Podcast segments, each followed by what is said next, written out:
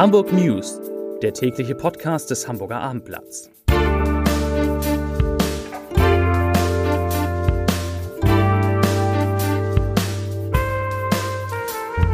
Hallo, moin, moin und herzlich willkommen. Mein Name ist Matthias Iken und ich verrate Ihnen, wieso heute viele zu Hause geblieben sind, weshalb ein Traditionsgeschäft die Müll verlässt und warum das Stadtderby so brisant wird wie nie zuvor. Doch zunächst der Blick auf die meistgelesenen Geschichten bei abendblatt.de auf Platz 3. Altona, Max Bar Baumarkt, Rugenbark, die Ruine, wie geht es weiter? Platz 2, Kammerspiele, Schauspieler bricht bei Premiere zusammen. Und meistgelesen der Live-Ticker zum Bahnstreik in Hamburg. Damit beginnen auch die Nachrichten des Tages. Reisende in Hamburg benötigten am Freitag einmal mehr gute Nerven. Wegen des bundesweiten Warnstreiks der Eisenbahn- und Verkehrsgewerkschaft ging bei der Deutschen Bahn kaum noch etwas. Bis zum Mittag kam es zu massiven Zugausfällen und Verspätungen. In Hamburg war nicht nur der Regional- und Fernverkehr betroffen, sondern auch die S-Bahn. Die U-Bahn und Busse der Hochbahn fuhren hingegen wie gewohnt. Erschwerend kommt hinzu, dass auch der Hamburger Flughafen von der Gewerkschaft Verdi bestreikt wird. Während der Nahverkehr seit dem Mittag langsam wieder anlief, klappen die Abfertigungen in Fuhlsbüttel erst morgen wieder reibungslos. Alle 156 geplanten Abflüge sowie 47 Ankünfte mussten heute gestrichen werden.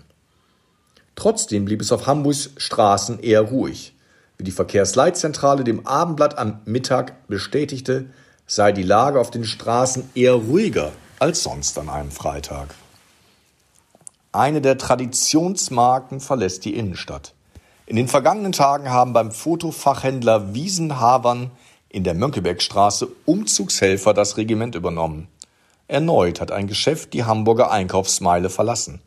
Es war ein leiser Abschied, aber kein Ende. Denn das 1895 gegründete Unternehmen, das zum niederländischen Fotospezialisten Kamera Express gehört, ist kurz vor Ostern knapp 500 Meter weiter in die Domstraße 14 gezogen. Am neuen Standort im Lombardhaus firmiert der alteingesessene Händler jetzt unter dem Namen des neuen Eigentümers Kamera Express. Der Name Wiesernhavern ist mit dem Umzug verschwunden. Die Hafen City hat einen neuen Hingucker. An der Hongkongstraße ragt eine alte Backsteinmauer mit blauen, gemusterten Fenstern mehr als 20 Meter in die Höhe. Am Donnerstag wurde die blaue Mauer fertiggestellt und ihr Geheimnis gelüftet. Das Kunstwerk mit stilisierten japanischen Wellen und Wolken liegt mitten im sogenannten Hongkong-Quartier. Es bildet das kreative Viertel der Hafen City. Hier haben Künstler, Architekten, Designer und andere ihren Sitz. Auch die Hongkong-Studios, eine vom früheren Spiegel-Titelbildchef Stefan Kiefer gegründete Eventagentur, liegen hier. Die Blaue Mauer hat Kiefer im Auftrag der Hafen City Hamburg mit weiteren Kreativen gestaltet und realisiert.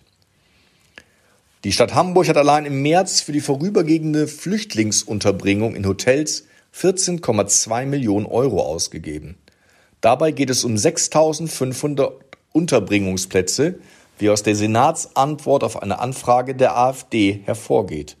In den Kosten sind die Unterbringungs- und Verpflegungskosten sowie die Zimmerreinigung, Ausstattung mit Bettwäsche und Handtüchern, deren Reinigung, Internetversorgung und die Müllentsorgung enthalten, hieß es. Um die große Zahl der Schutzsuchenden unterzubringen, würden fortlaufend alle Möglichkeiten geprüft, Unterkünfte und Unterkunftsplätze neu zu errichten bzw. zu erhalten. Das schließe die Schaffung kurzfristiger Notfall- und Übergangskapazitäten wie die Anmietung von Hotels, die Herrichtung von Gewerbeobjekten oder Vorbereitung von Hallen zur Unterbringung ein so der Senat. Beim bundesweiten Blitzermarathon hat die Polizei heute Autofahrer und anderen Verkehrsteilnehmer in Hamburg kontrolliert. Neben stationären Blitzern waren auch mobile Geschwindigkeitsüberwachungsanhänger im Einsatz. Außerdem kontrollierten Beamte überall in der Stadt die Geschwindigkeit mit Handlasergeräten. Die Kontrollen sollen heute noch bis 21 Uhr andauern. Über die Ergebnisse wird die Polizei erst in den kommenden Tagen berichten.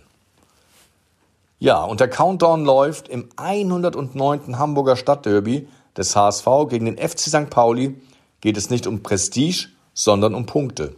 Viele sagen, wer heute gewinnt, steigt auf. 57 Zuschauer im ausverkauften Volksparkstadion werden ab 18.30 Uhr das Spiel verfolgen.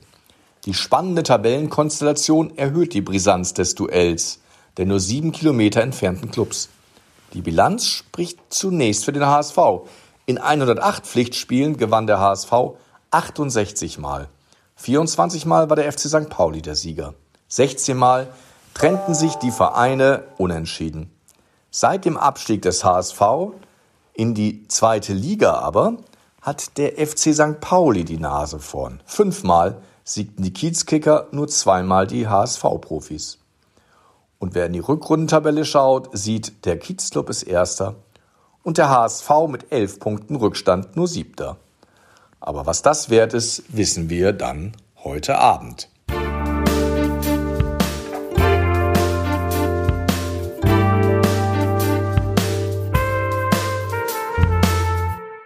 Weitere Podcasts vom Hamburger Abendblatt finden Sie auf abendblatt.de slash podcast.